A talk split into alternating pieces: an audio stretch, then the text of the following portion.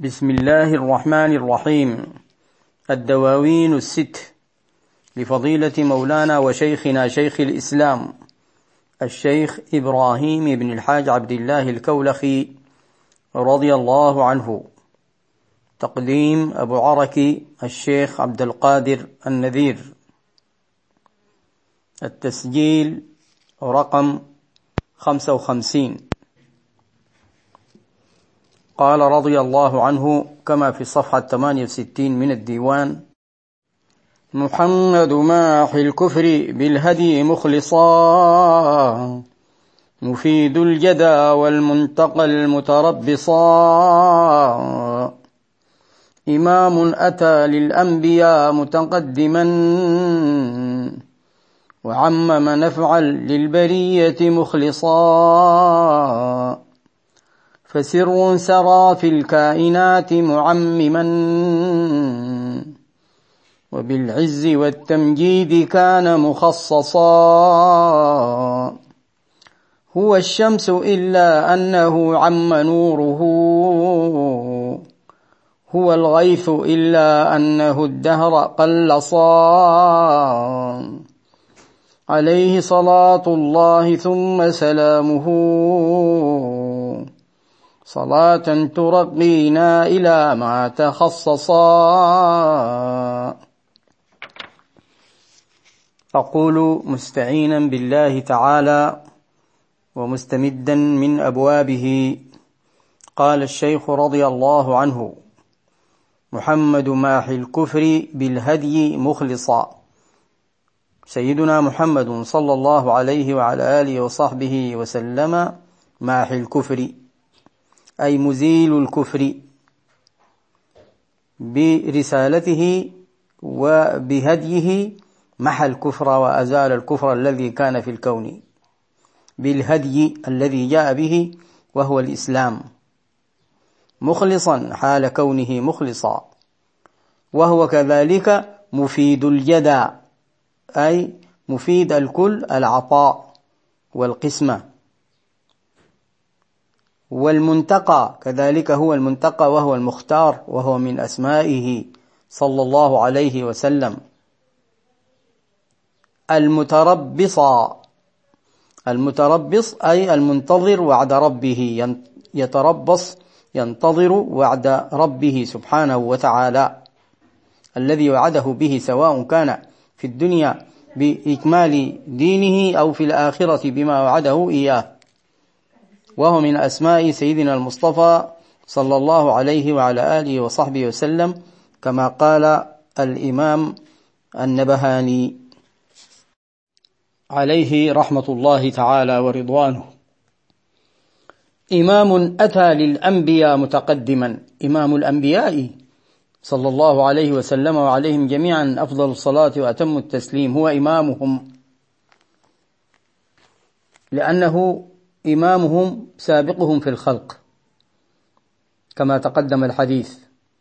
وهو كذلك إمامهم في المرتبة والفضل صلى الله عليه وسلم.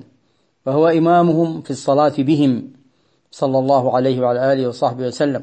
وهو إمامهم يوم الفزع الأكبر يوم الشفاعة حينما يلجؤون إليه جميعهم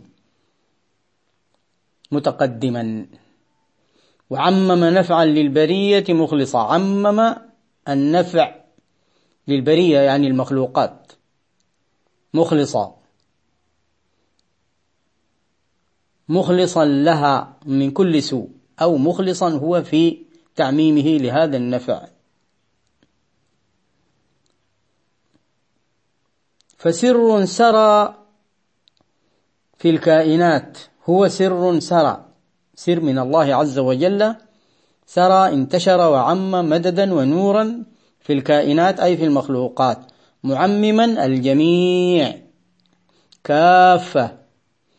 وبالعز والتمجيد كان مخصصا من عند الله سبحانه وتعالى. بالعز. لأن العزة لله ولرسوله صلى الله عليه وسلم وللمؤمنين. وما جاءتهم هذه العزة إلا باتباعهم لهذا النبي صلى الله عليه وعلى آله وصحبه وسلم قل إن كنتم تحبون الله فاتبعوني يحببكم الله. والتمجيد التمجيد وهو التعظيم والثناء الفايق من الله سبحانه وتعالى له. كما ورد في القرآن من آيات تشير إلى ذلك وتمدح النبي صلى الله عليه وعلى آله وصحبه وسلم. هو الشمس. تشبيه بليغ. هو الشمس. إلا أنه عم نوره. هذا الأسلوب في البلاغة يصطلح عليه بأن اسمه تأكيد المدح بما يشبه الذم. لأنك تأتي بصفة مدح هو الشمس. ولكن تأتي باستثناء فتقول إلا أنه كأنك تريد أن تذم ثم تأتي بصفة مدح أخرى عم نوره. هذا يسمى تأكيد المدح بما يشبه الذم. وهناك أيضا تأكيد الذم بما يشبه المدح. هذا تأكيد المدح بما يشبه الذم يعني الاستثناء لما يأتي بعد المدح ويأتي بعده مدح هذا تأكيد للمدح. هو الشمس إلا أنه عم نوره. نور الشمس محدود. يتحول من مكان إلى آخر. ويأتي ويذهب. إلا أنه صلى الله عليه وسلم عم نوره. كل شبر من المخلوقات وكل جزء جزء من المخلوقات. هو الغيث المطر المفيد العام. إلا أنه نفس الشيء تأكيد المدح بما يشبه الذم. الدهر قلص. طول الزمن غلص بمعنى أنه كثر ماؤه وارتفع كما في هامش الديوان هنا. وبمعنى آخر ظل سحابه موجودا. ظل سحابه دائما موجودا. أما الغيث فلا يكون موجودا دائما. في بعض الأماكن يكون موجودا في كثير من أيام السنة حسب الفصول وفي بعضها يكون في أيام قليلة وهو فصل الخريف في بعضها يأتي شتويا وبعضها يأتي صيفيا وفي بعضها لا تكون هناك أيضا أمطار إلا أمطار قليلة جدا. إلا أنه هذا الغيث الذي هو النبي صلى الله عليه وسلم طول الزمن سحابه مرتفع ومتوفر. عليه صلاة الله ثم سلامه. صلاة ترقينا.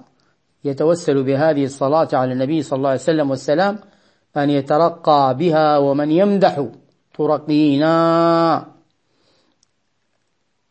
كل من يمدح ويقول هذه الصيغة أيضا يدخل في هذا الدعاء.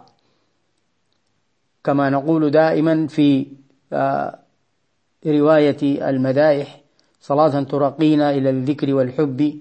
وهناك أيضا في الديوان صلاة ترقينا إلى ما تخصص وهي هنا. وهناك أيضا صلاة ترقينا إلى حضرة الأضواء وهكذا. صلاة ترقينا إلى ما تخصص أي ما فيه الخصوصية. من المعرفة بالله تعالى وبالفتح في الفهم عن الله عز وجل وعن رسوله صلى الله عليه وسلم. آمين. والله أعلم ونواصل إن شاء الله تعالى.